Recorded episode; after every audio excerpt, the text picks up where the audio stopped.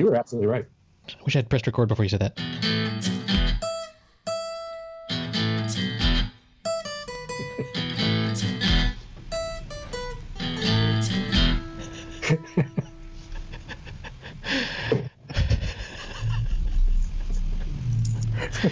you know, everybody's got a different God, you know, right?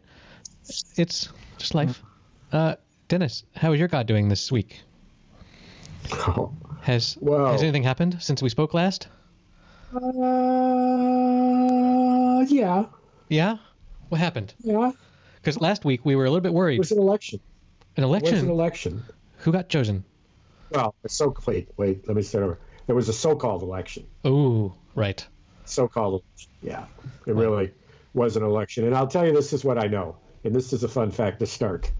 That the start of networks calling races began in 1848 because it was a disorganized process at the time, and because the Electoral College didn't allow for final uh, accreditation of the president for weeks, a month after the election. Right. So the news, for the first time, began to report who the winner was, and back in the day, it was who the winner was, not a projected winner. They didn't have the, the data capabilities, but they actually don't could- have any legal standing. Who could forget back in 1848 when CNN called called the election?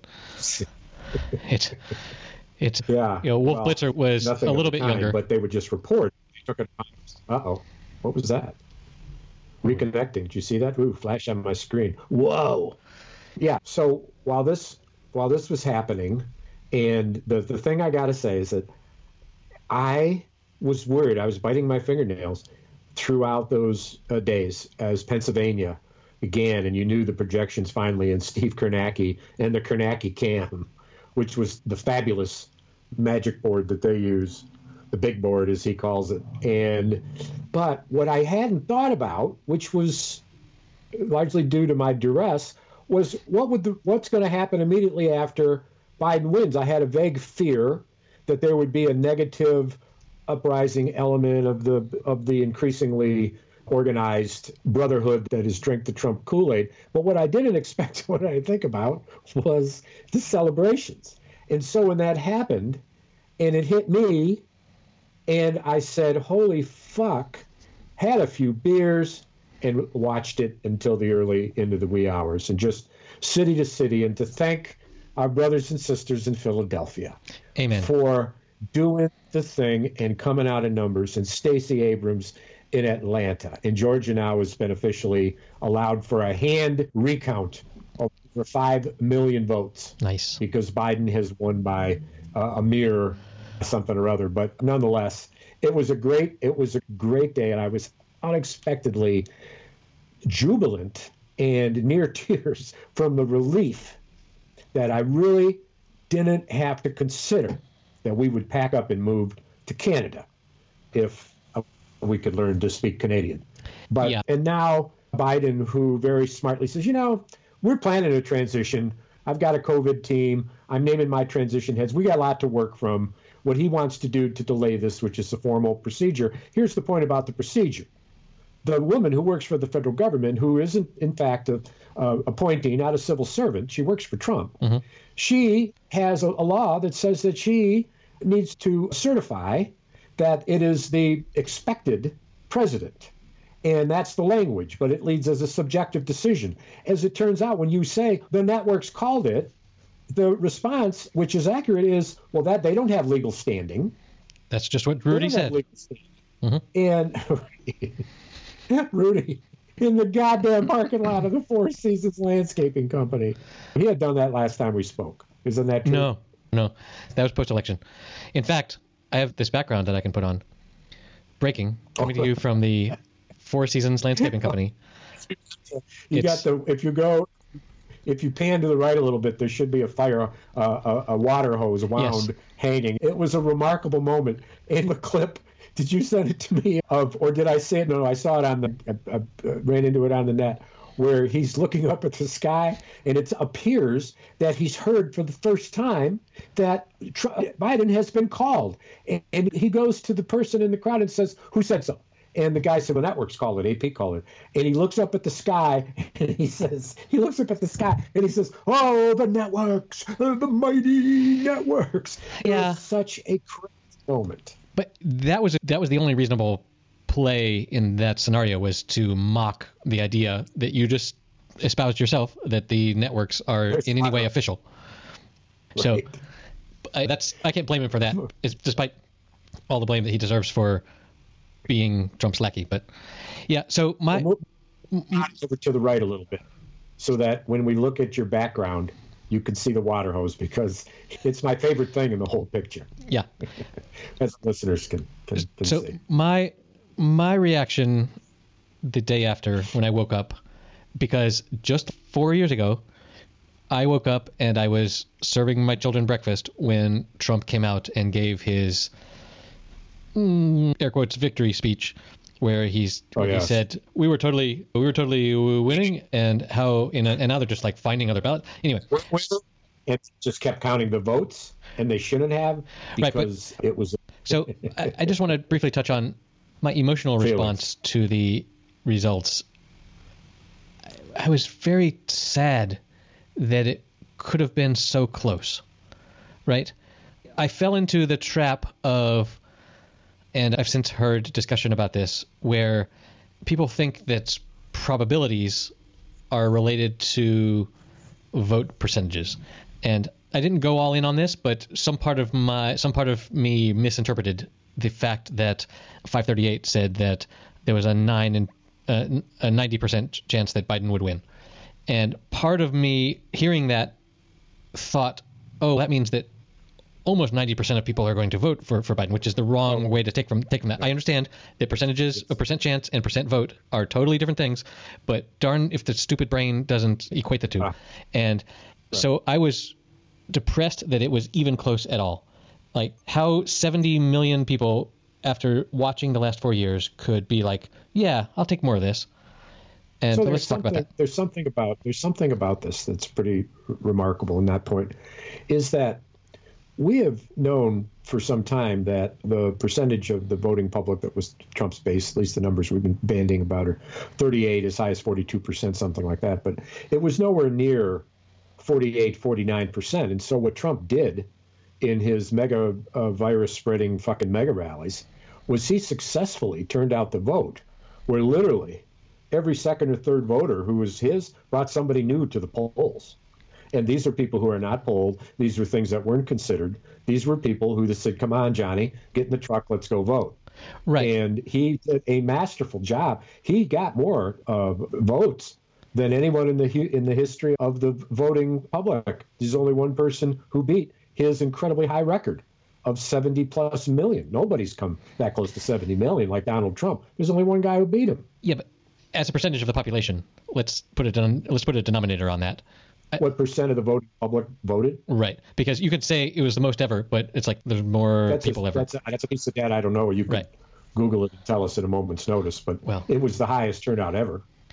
You've got True, but there are more Americans than ever. I- don't equivocate on that point. I'm, I'm sure. I'm sure I'm right. But yes, That- you are correct that he definitely turned out a lot of people that were not registered and that did not respond to polls. And man, it really makes one question: What the fuck are polls good for? And Well, should we that's- respect? that's- should we respect anything? Like, I understand that the individual campaigns need to do polling so they can know where they need to focus their energies. Fine, but as the public and the news watching public how important are polls to be reported on? I think that should drastically be reduced. I think that the latest polls show that is beating so and so by so many points. That sort of reporting needs to just go the fuck away because the polling strategy the polling mechanisms where they call fucking landlines and if someone on the landline picks up and wants to give you the time of day then you get their response like how is that at all The related to voting The sample's bad. Right. The sample's bad, and the sample isn't as sophisticated as Trump. Trump has the most unique capability of any uh, modern any president in the history of the United States to be able to turn out the vote. He absolutely overperformed in turning out the vote. In every red county, he got more and more votes. Whoever would have thunk, whoever would have thunk that someone running for president who got literally 70 million votes lost, we never would have we never would have believed it. And here comes Biden with 75. Imagine that Biden's already got 6 million more votes than Barack Obama. And that turnout during that election was stunning. Stunning. It's a broader base, it's a more diverse base. And here's the prospect. Well, I think Trump turned out more Republican voters and more Democratic voters. True. There was a, a uniquely high. Who the hell cared about voting against McCain in the way that people cared about voting against Trump? His stand on McCain cost him Arizona, and and to Mrs. McCain for making sure that happened. Her ad was one of the most effective ads. But so the guy to listen to, who I saw yesterday, who you can link up with because it ended up on the major news feeds today, was Michael Cohen, the lawyer, you know, Trump's fixer, mm-hmm. who said, and it's so on point, I think, where he says, you know what? Trump's going to take a Christmas vacation down to Mar-a-Lago, where he does, and he's never going back to Washington. He's not going to show up for the inauguration. He's not going to be there for any transition. He's never going to go back. Right. And all this is about, he says, all this is about is him building his multi world media company because you have to understand this about him is that he doesn't otherwise have an income. He's property rich, he's cash poor, he doesn't have a way to make money. And it's nothing more complicated than that. He said, but don't look for him to go back after Christmas. Why should he? He can't let, as another analyst said in the Atlantic, he doesn't he can't let the narrative ever be from him other than he was robbed of the election. Right. That's his whole shtick.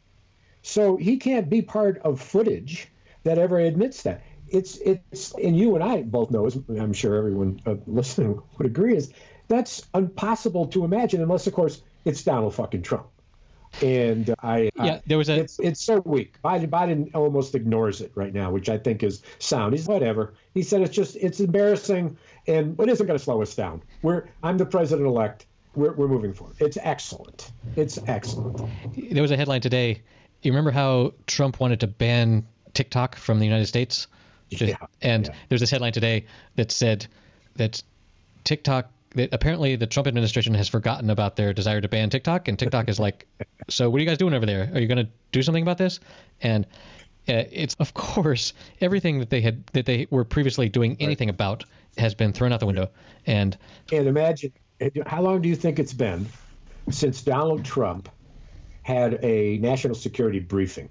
How long do you think it's been since he's attended uh, a, a COVID 19 uh, task force meeting?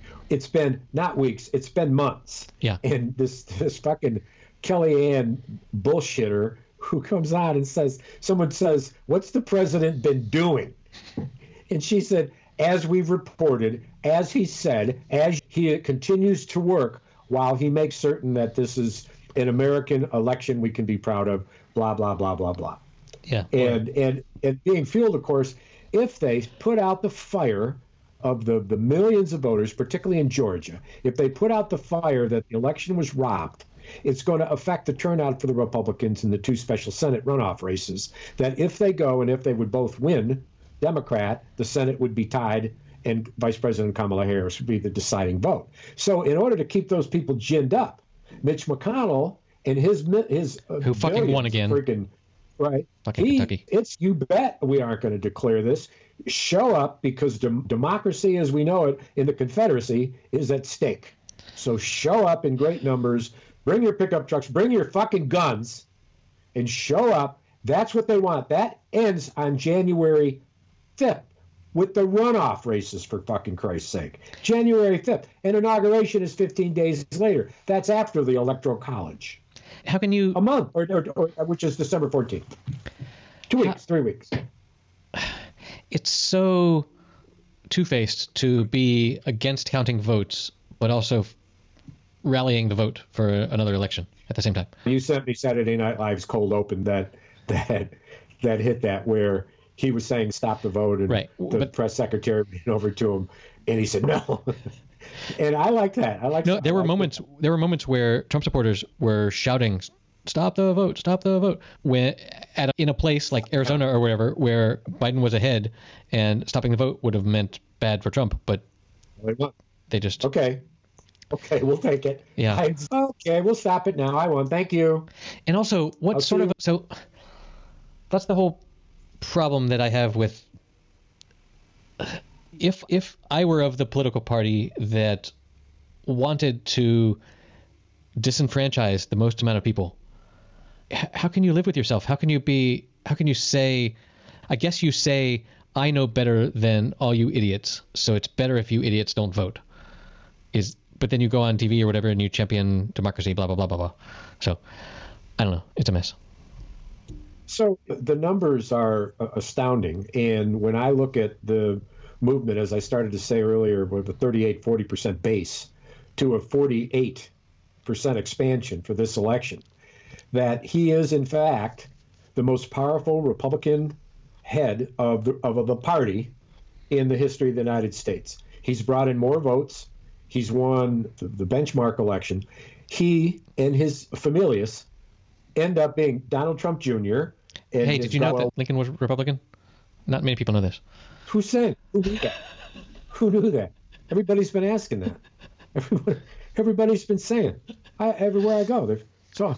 Who knew? Okay, so you say he's the biggest, Who knew? most Jimmy popular. Kimmel, Jimmy Kimmel says he has a theory about he has a theory about this. He said it wasn't an assassination. This is what happened when he was up in the balcony watching the play. He had a premonition of what the Republican Party was going to become in 2020, and he pulled out a pistol and he killed himself.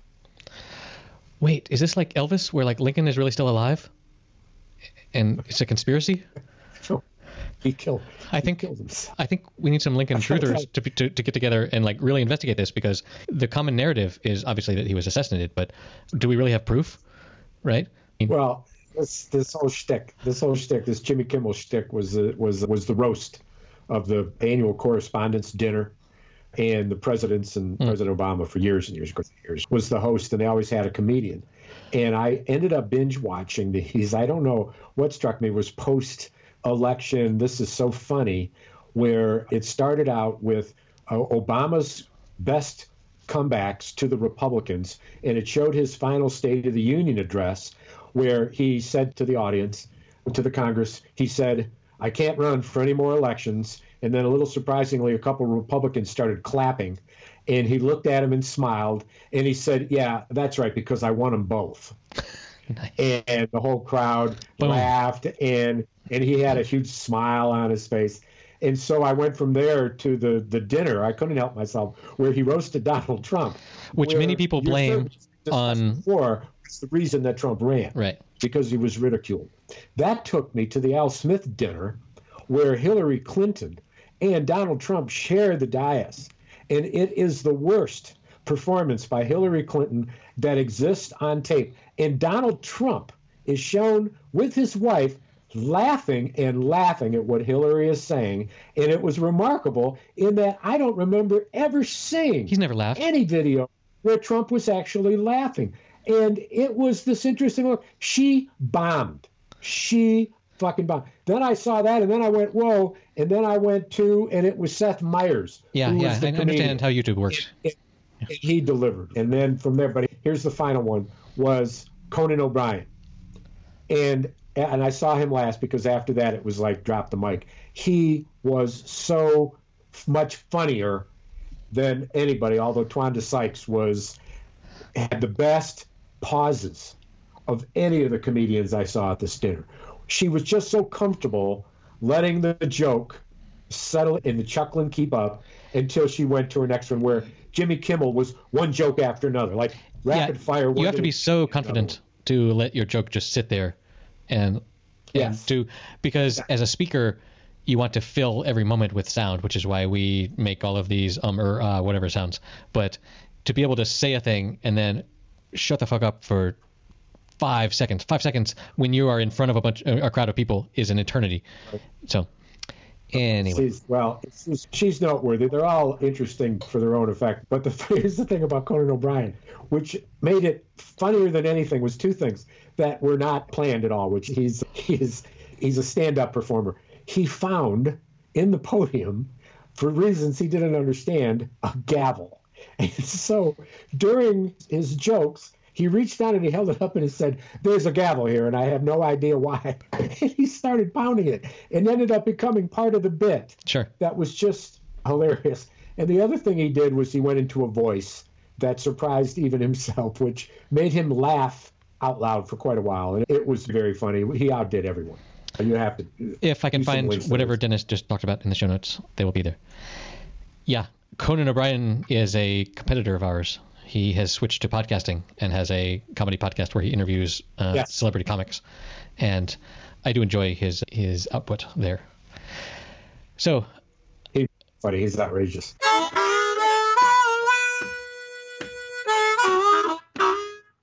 apparently there was a thing going around where either Trump was doing something where like he had some like fat folds under his chin or something, or one of his supporters did. But somebody, when that was going around, somebody sent me this image, and I have to show it. I have to send it to you. And it took me a moment. Look in your chat.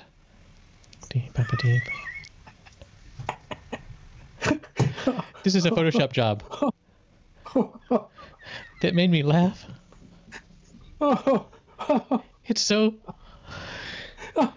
this will be in the show art for this chapter or in the show notes. You can find oh, it. Oh, ever in the world. Oh, somebody did this. God. Oh. It's so well done. It like. anyway, we oh, won't even so we won't even here. Let's not even so say what this is a picture of. We will force people to go to happyhour.fm slash zero eight four oh, and watch what we just left at. Anyway.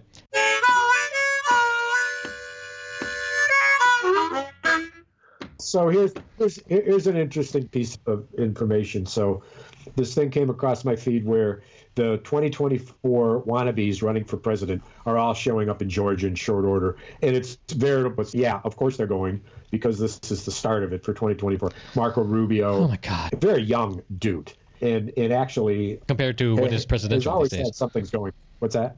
Compared to what is presidential these days, being under 60 is well, like well, a well, whippersnapper. Low, right? As you say, that's a low bar or 70. Um, yeah.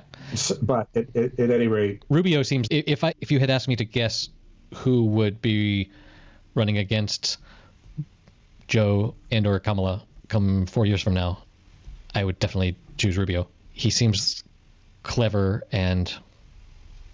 Mm, he's gonna he's gonna run against Trump in the primary. Trump's not gonna run in the primary. What the? Like, no, he isn't. Yes, he is. How much do you want to bet? He's going to announce.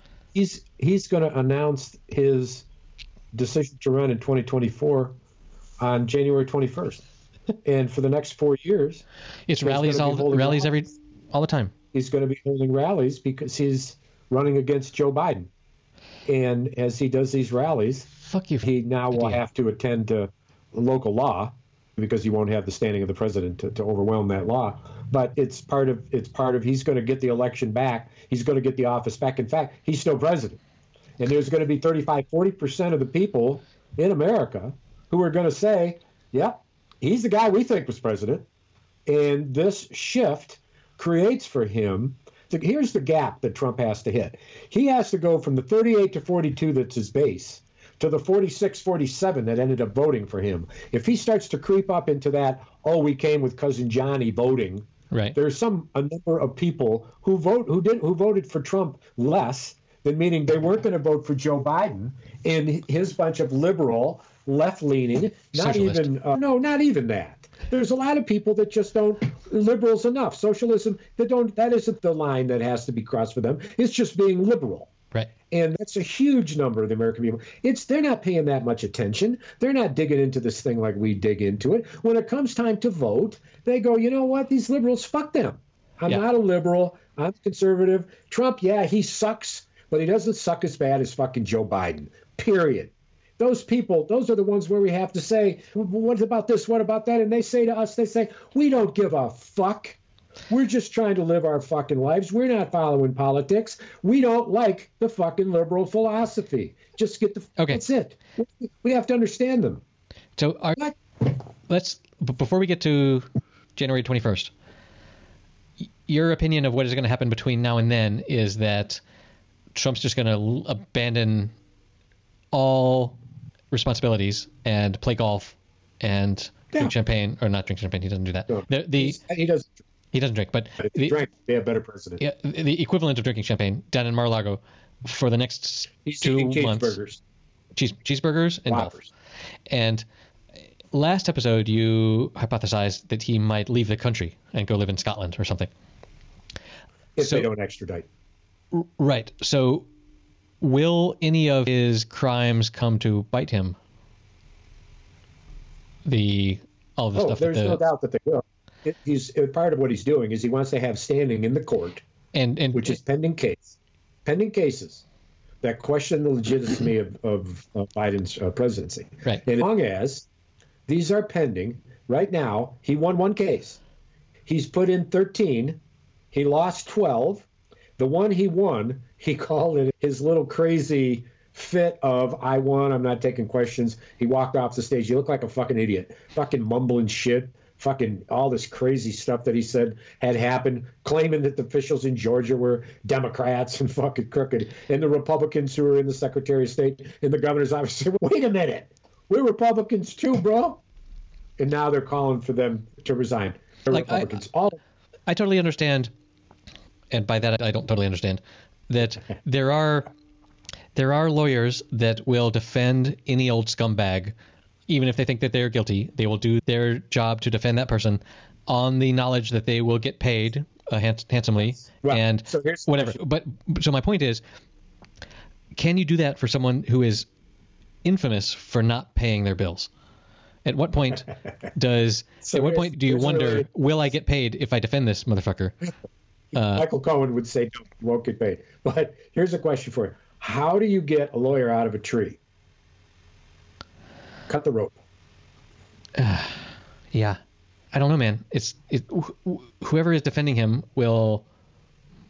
Well, know, one, one major firm had a, a resignation from a member of the firm. There's details online, obviously, but where he said, you know what, this is bullshit.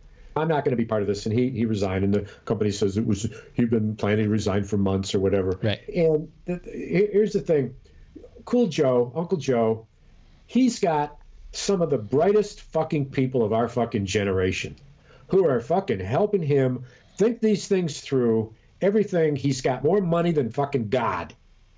And he's able to promote the same message, which got him six million more votes than Barack Obama. Um, unprecedented uh, support, and which, of course, ironically, ironically, very well could be 306 electoral college delegates, which is exactly the number that Trump got, which he called at the time it was a landslide. It was a landslide. Hmm. yeah. So, do we have something else to talk about?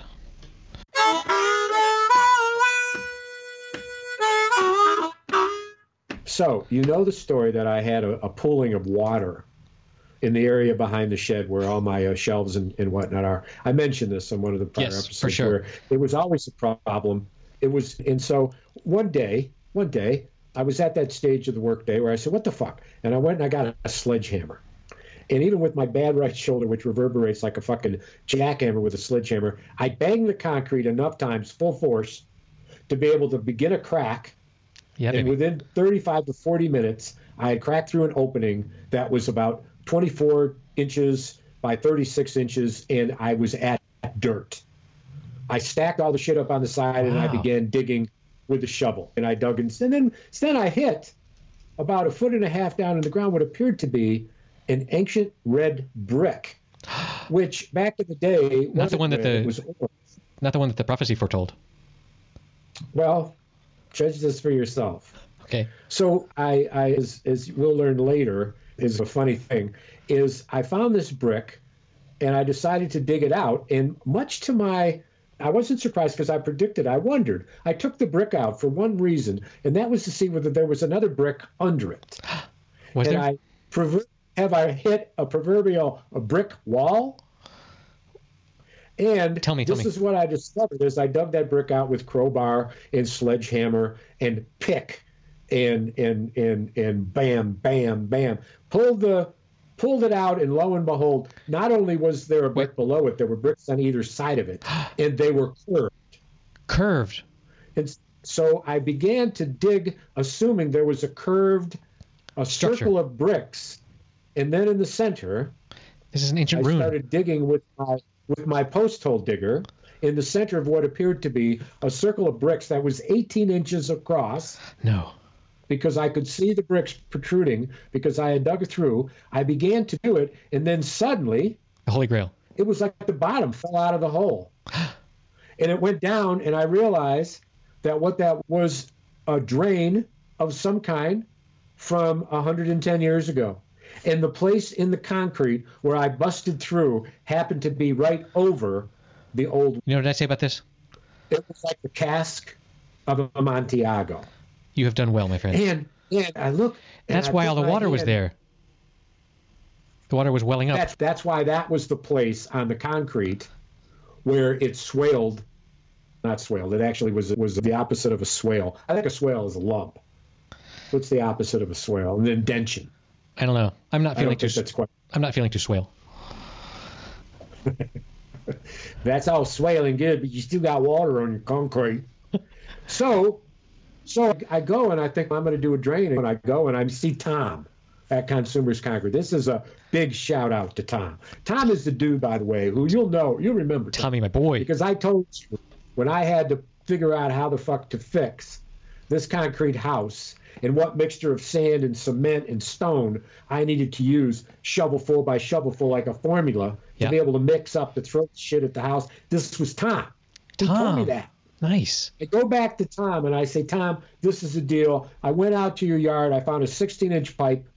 That pipe, if I drilled holes in it, would be perforated. It would fit right down into that 18 inch shaft into this well, which, by the way, had a tunnel looking thing to one side and then to the other side, parallel with it, a tunnel going in. There, it was a actually called a drain basin that other drains came into back in the day, 110 years ago.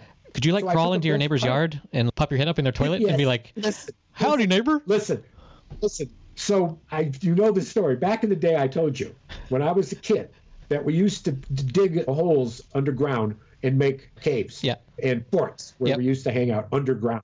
Well, this was what we would look for. It's a place where there was already a tunnel, and so that shit was was fairly loose. So with my post hole digger, I went down five feet.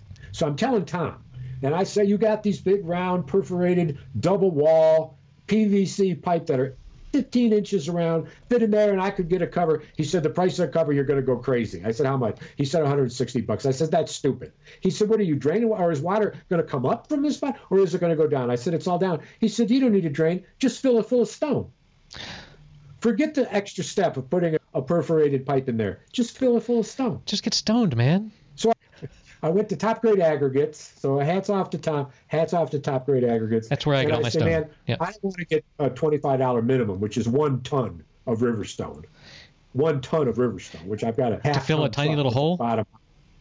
What's that? You need a ton of riverstone to fill a tiny little hole. No, no, no, it wasn't a tiny hole. It was actually, I will tell you, it was one half ton of stone. That's how big the hole was. I went down five feet. Because when I started to go down, you want to find sand or other porous soil so that when the water hits that, it tends to go. You hit clay, you don't want clay. Gotcha. And what was interesting, I found two old bags of sand that I don't know, the plastic bags from so many years ago, which might have gone down the drain or what. The, and then I found a layer of burnt material. Like at some place, had it been a fireplace or was that where they rinsed out their. I don't know. I- I- It, it was the funniest soil because it was really old 40, 50, 60 years old I think you're organic material mixed with soil. It was loamy. you're dealing with ancient spirits here. I- think that this could be some sort of a burial ground where you're going to have to deal with putting stone atop these poor souls that were buried here, uh, oh, and uh, you're calling them Lomi. Tassi, Tassi, Tassi. Oh no, Lego, Dennis is Lego. been taken over by some sort of spirit creature. Siam, Siam, Siam. Okay, What a silly goose I am. Don't. Don't.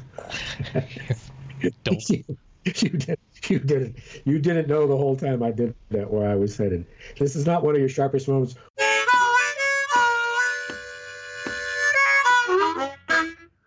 What are you drinking there? I saw you lift it. Looked like scotch.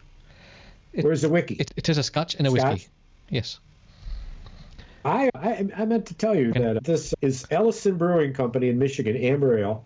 I got a can, Can. And it was ten dollars for four of these larger cans.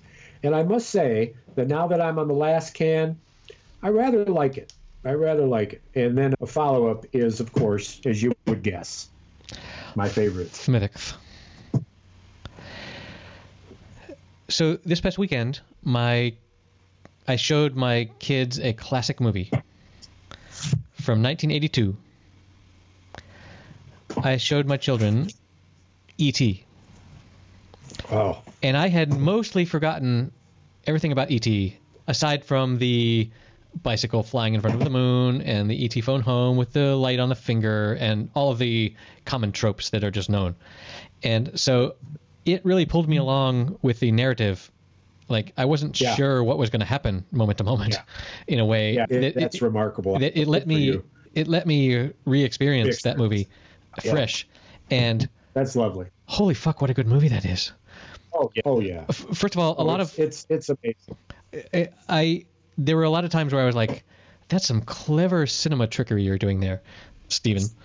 Where for a long time in the movie there is this bad guy authority figure that you never see his face. You only see his belt with some keys jangling, which I had not remembered at all. But there's seven Yeah, di- yeah, there's yeah. seven different scenes where you see this guy with his keys jangling around, and you're like, "Oh, that's clearly a bad guy." And later, when you are introduced to that person, it turns out he's an actually an okay guy. But and just how what a nice movie it was, and Oh, it- the it- so the it- like the, the single mother. Okay, so a, a, a couple of things that occurred to me as a grown up. First of all, they totally don't understand. Whoever made the movie doesn't understand how the moon works because there were a couple scenes where the moon was just a static backdrop, obviously a matte thing that like four hours later the moon was in the same place as it was previously in the sky. Like that, that's bullshit. Come on. But the mother, who was this busy '80s businesswoman, either she was making a whole bunch of money, or they just, or her recently, like she had recently separated from her husband. They had a pretty sweet freaking house for that In the country? time. No, in the middle of Oh, uh, neighborhood, right? In, in the neighborhood in, in LA is where it is. I think and a cornfield behind it. there is some corn, yes, but it's suburban LA. I think. Suburban. Uh, but not that there's a lot of corn in LA, which is another great point because they're in freaking Los Angeles, and for some reason Well, they have cornfield the- behind them. One of the scenes I've returned to year after year, which is hilarious, is the closet scene where E.T. ends up dressed like Right. a, a, a girl doll. And he, he and Elliot both scream out loud and then run in the other direction. It is Yeah, one of the most hilarious scenes ever. There's a touching documentary of the adult, now adult actor reminiscing about what it was like to, to shoot that movie and the absolutely loving relationship that he had with Steven uh, Spielberg, who just encouraged him to uh, do what he could do. And the iconic uh, scenes, his sadness over E.T.'s dangers was th- th- one of the one of the most tender moments in screen history of any kind. Just if that doesn't move you, then check your fucking veins for ice. Right? I had totally forgotten that there's a part where ET dies, Mm-hmm. and for me, the first of all, it's ridiculous that medical doctors could potentially treat any sort of alien guessing on if it needs oxygen or whatever. But and there's one moment there's one moment where they say uh, we've shown that it has dna but instead of four molecules it's got six.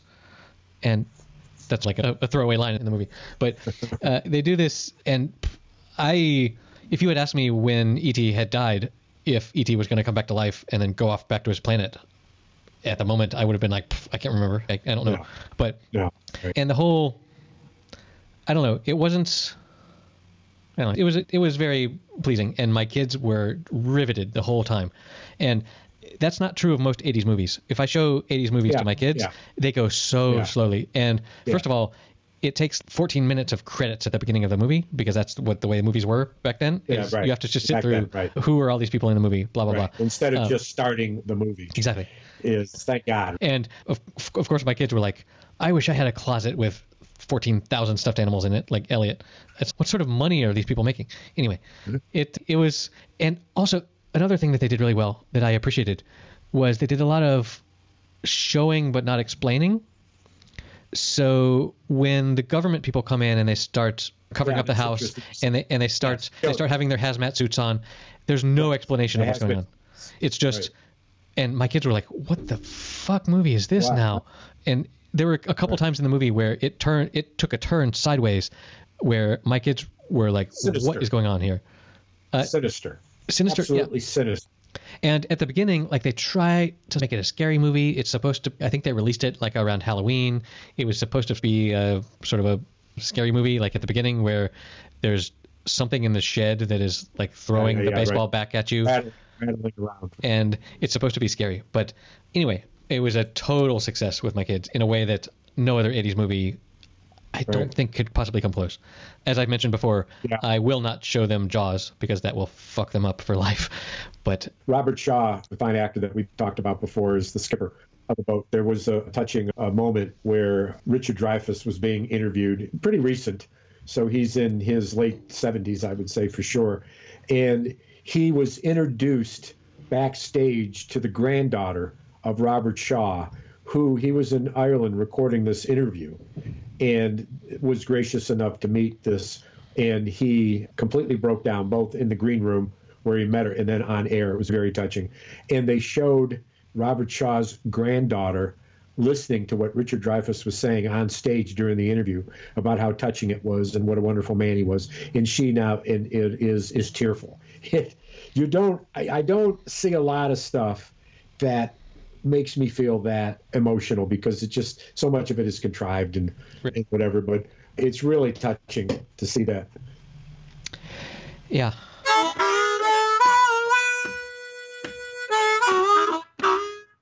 so I haven't been watching any other of our TV shows that we need to that I am supposed to be watching. Like I haven't watched any of the Un, Undoing. Is it what it's called? Too bad Uh, I'm caught up. That's, So that's my homework for next time. What I have been watching, and you are not a Netflix enabled citizen yet for some reason, there's a Netflix original show called The Queen's Gambit. When I say The Ah, Queen's Gambit, it, do you know what that means? Just that that I know I've heard that title. But uh, do you know what The Queen's Gambit refers to? Oh no, Okay. is it a chess move? Well done. Yes, it is. It's I'm only a couple episodes in, but it's this story based in the 1960s of a of an orphan girl who learns to play chess and is really clever. And it's it's Yes, I've heard an interview on NPR with the actress. okay. So Yes. it's Um, On the one hand- eh? on the one hand, I, I love it, but on the other hand, I'm like I'm aware that it's pushing all of my buttons of wouldn't it be nice if you were just a, smarter than everyone else and no one realized it and you but you could defeat everyone because you're so smart. That is totally You'll never have to worry about that's that. totally a fantasy. I know exactly. That's totally a fantasy that many of us have, and it's playing on that fantasy in Huh. the show.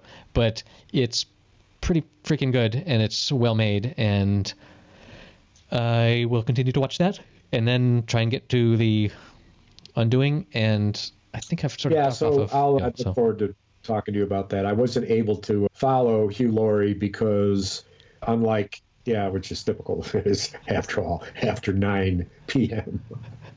but that unlike in HBO, like The Undoing, you can't just scan when it's going to be shown again. They don't do that. Hmm. They don't show it. They, they show it just episode by episode. They don't keep showing it through the week, which is too bad. So I'll figure that out later. But I am getting the Geek Squad out here, so I'm going to be programming for for Netflix throughout the throughout the house. So That's gonna It's coming. improve the future content of this podcast or whatever this is. wow, it's a it's a low bar. Yeah, Oh. it is a low bar.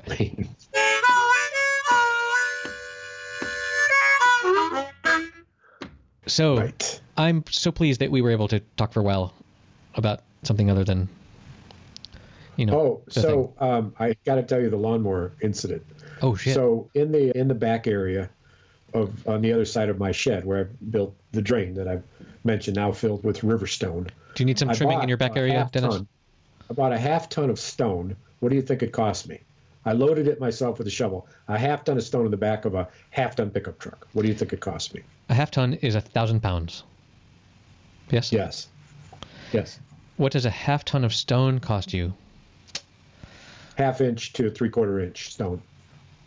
Oh, G6 yeah, that stone. changes my calculations tremendously. Um, Two hundred dollars. Eleven dollars and sixty five cents. if you're going to go with the cheap stone, sure. That's. I would spring for the good shit, but Your whatever. your price, interestingly enough, is what it would cost if I would have went to Lowe's and bought bags of stone, There you go. which are three ninety seven, four ninety seven for twenty pounds. So you end up with twelve of them. I saw a man. I think I've said this to you before. I saw a man, a man my about my age, loading into the back of a pickup truck I saw a man. Da, da, 20. da, da, da. 20 bags of stone for 497 each 20 bags of stone for how much is that hmm and i said you can get a ton of that for $18 Down by the quarry. That's down by the quarry. Down by the quarry. I shot my baby. Oh no. No you didn't shoot her. Well um, she was stoned. so yeah. Oh oh oh so i'm back there and one of the storage areas is where i'm going to stow my lawnmower for the winter because the snow's coming.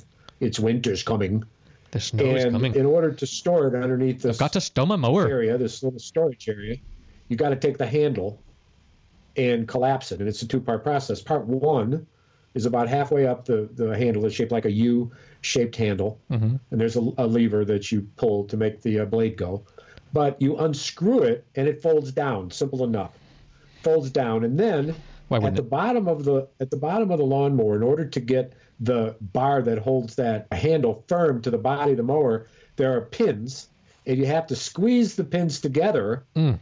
or expand them to get them out of their loop and so i could do one on one side but i couldn't do two together because they required an amount of strength at 24 inches apart that i could actually bend out Mhm. this rather firm bar that attached this handle to the body of the lawnmower. And I decided that I wouldn't be beat by this hunk of steel.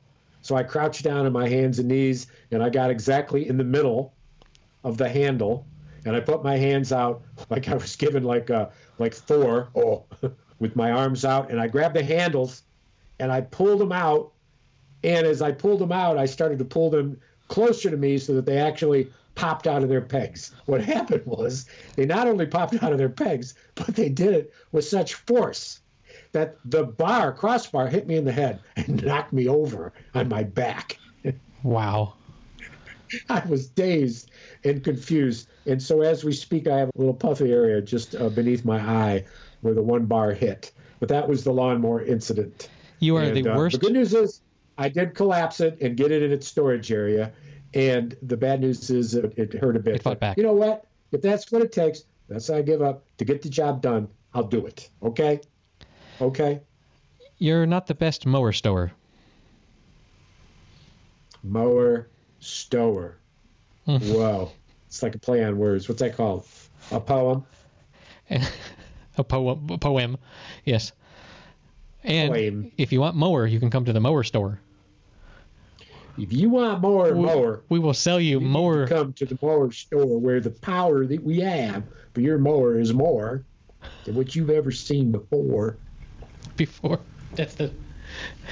Yes, you are the best mower stower from before. And I said, I got this big mower and I don't know where to store it. So I wonder if you got some type of store unit for the mower. So we can take it mower, power it down out of and move it into the store. Bring it lower. Lower and further than it's ever gone before.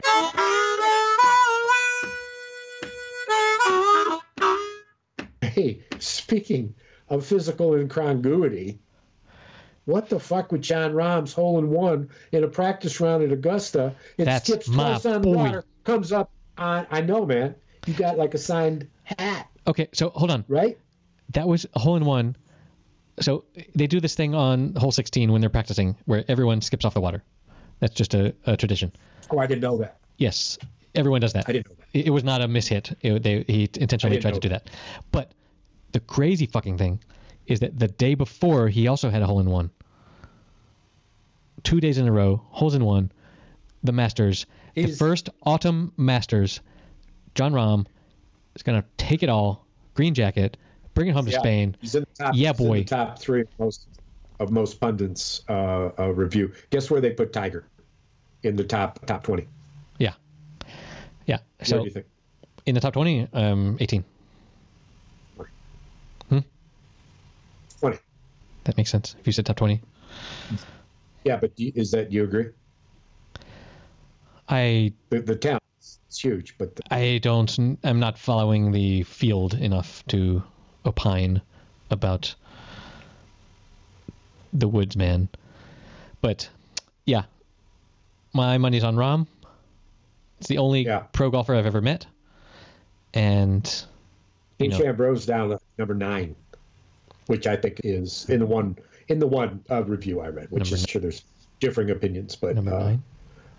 but he there's a story out there where he had a 465 yard par four. Check me if I'm right, if I'm right about this, and went over it 465 yards.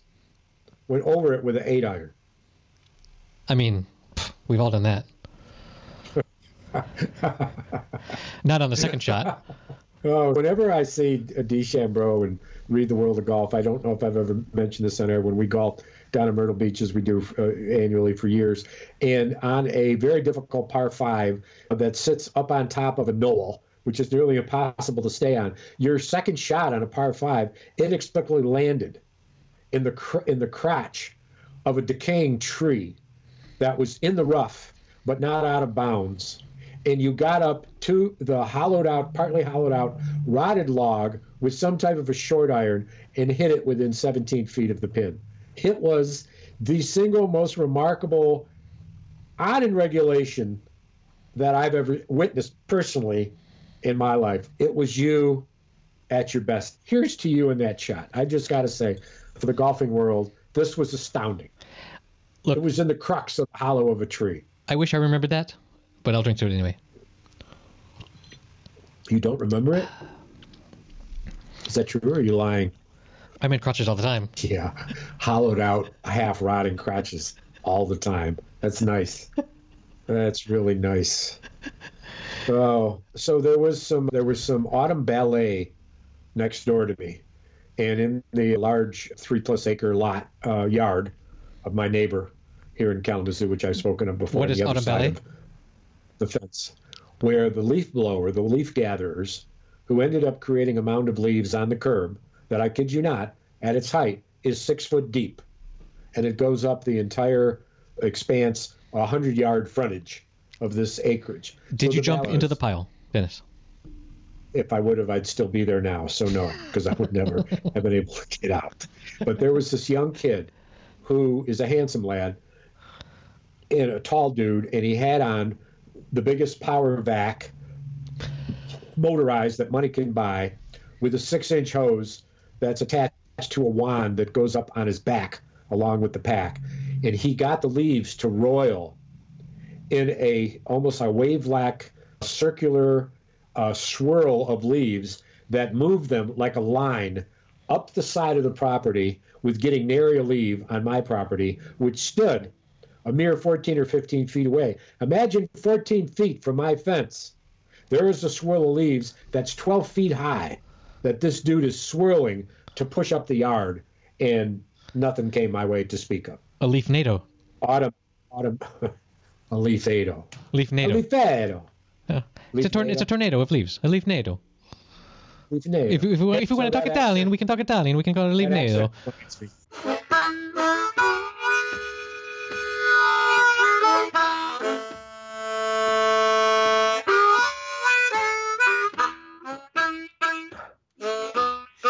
NPR today does a, a story of a book or a, a column or whatever this dude wrote that is like the longest beer run ever where he's from this neighborhood in I think in Brooklyn maybe where he just as a, a, civilian gets a bunch of beer and conspires how to fly it overseas during the Vietnam War and get beers to his friends. They lost 28 comrades in this neighborhood and he felt compelled just to do this and he whittled his way like the to get on this transports where he let the enlisted people know what he was doing, and they let him, and they helped him lie to their superiors, the officers, who moved him through wearing khakis and a Madras shirt and delivered six packs of beers to his friends. What a hero! All over Vietnam. Oh my hey, God! And hey. the NPR story, what name of it was like the the the farthest beer run ever. This dude was just on NPR today. It was astounding. It's just it's, it gives you faith in this world, which is all too predictable sometimes, how somebody could do this shit and, and for the common good and just get the fuck away with it. Look, and do it. That man might not have been a soldier, but we're recording today on Veterans Day, and I raise a glass to that man who brought beer to his comrades, to his bros on the front lines, fighting a stupid fucking war. but fucking A, you gotta have your brewskis. Fucking A. And of the six guys that he delivered beer to, Don't four me. of them are still came back. Oh, okay. Four, four out of six. And so he was in the NPR, which you could find in post, I'm sure, is that he was just so thankful that he and his friends and the love that occurs there. And his stories, the way that he went about this was he would tell the he would tell the the higher ups.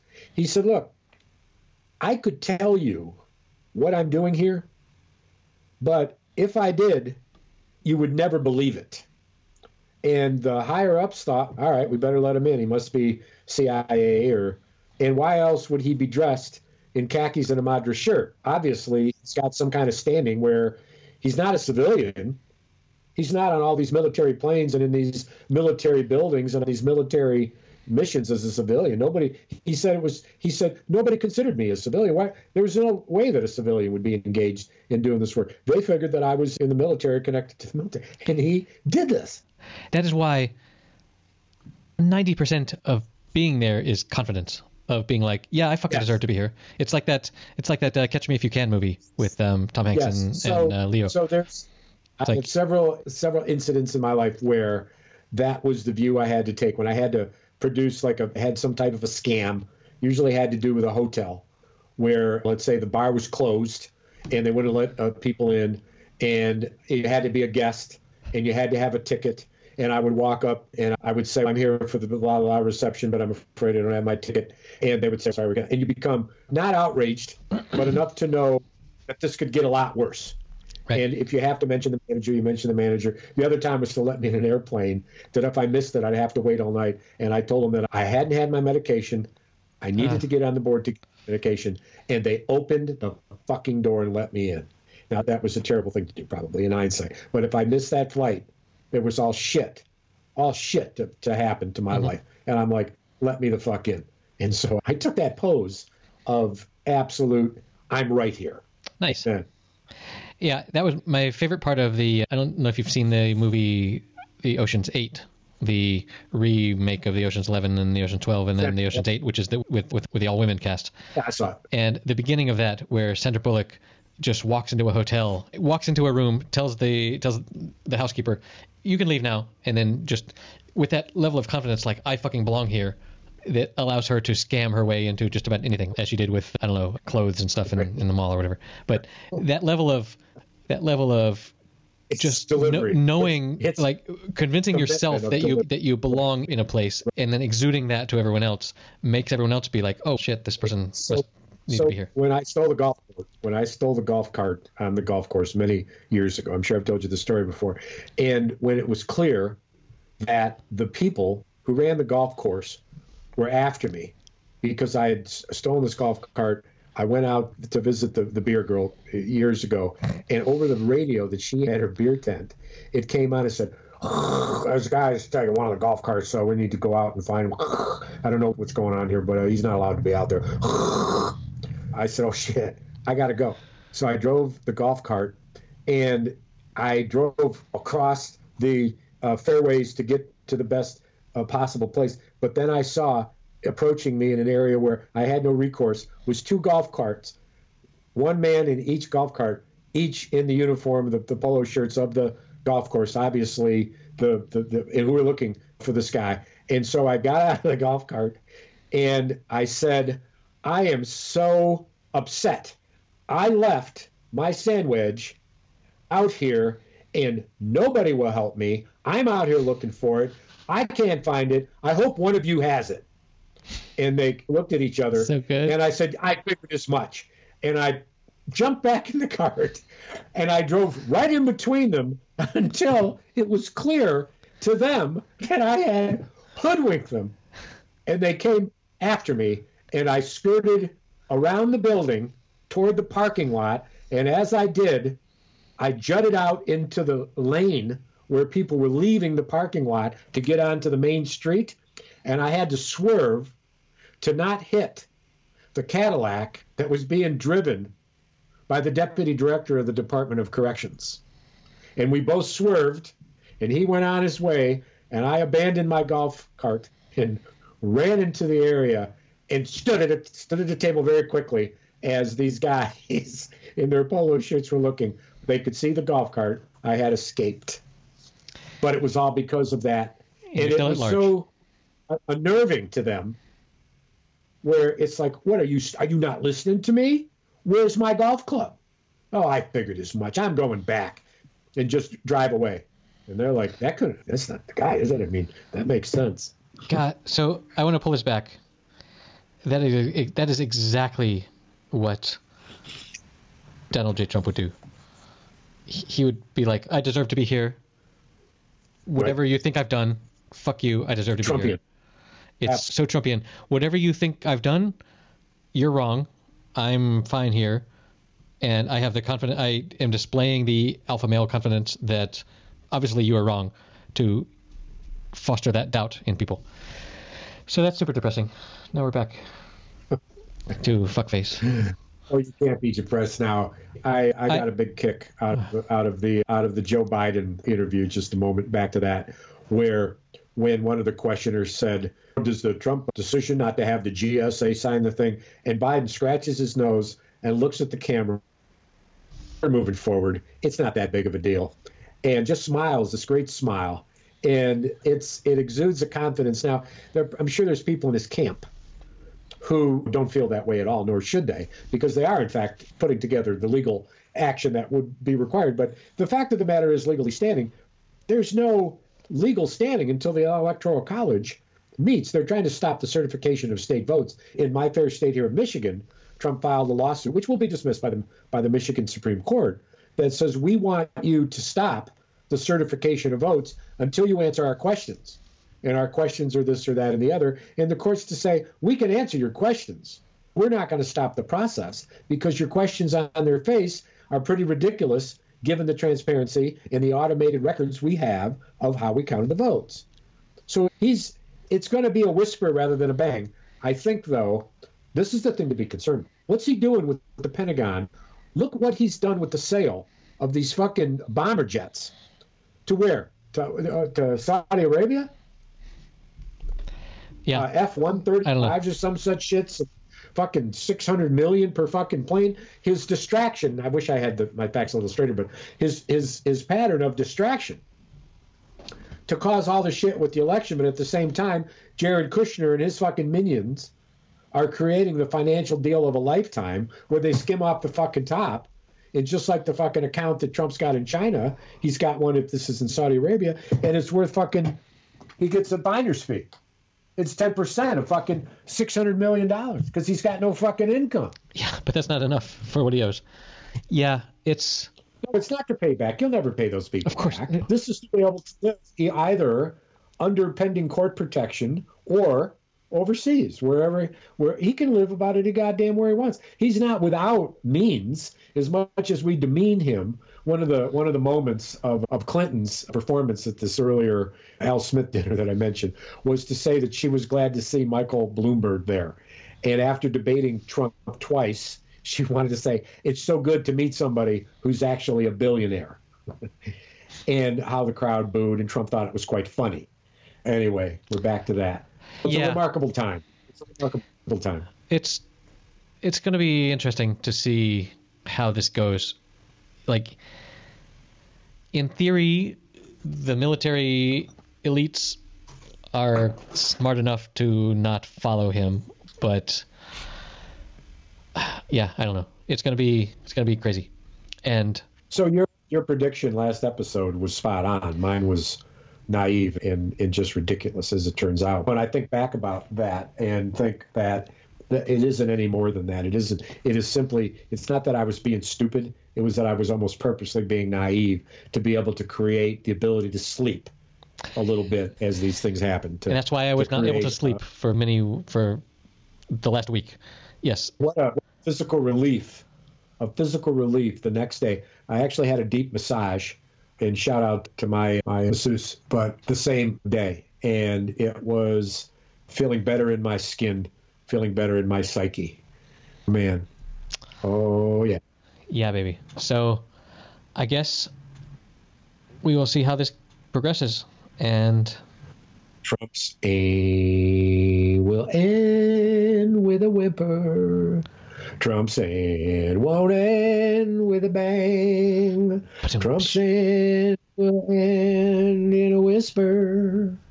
Trump's end won't end in a bang.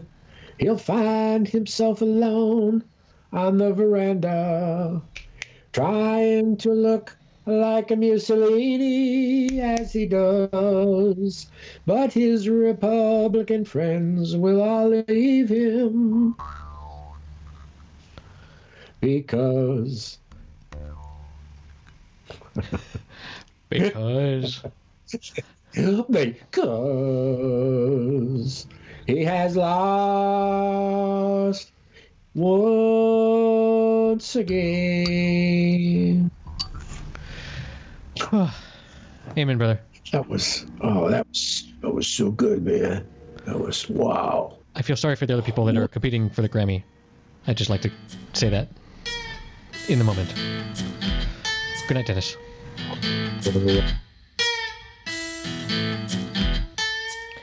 That does it for episode number 84. You can find the show notes at happyhour.fm slash 084. And, you know, let's just go forward with this election result and see where it takes us. You can help support us at patreon.com slash happy hour. We would love for you to buy us around there, maybe one every month. That would be awesome to help support the show. And we will see you next week.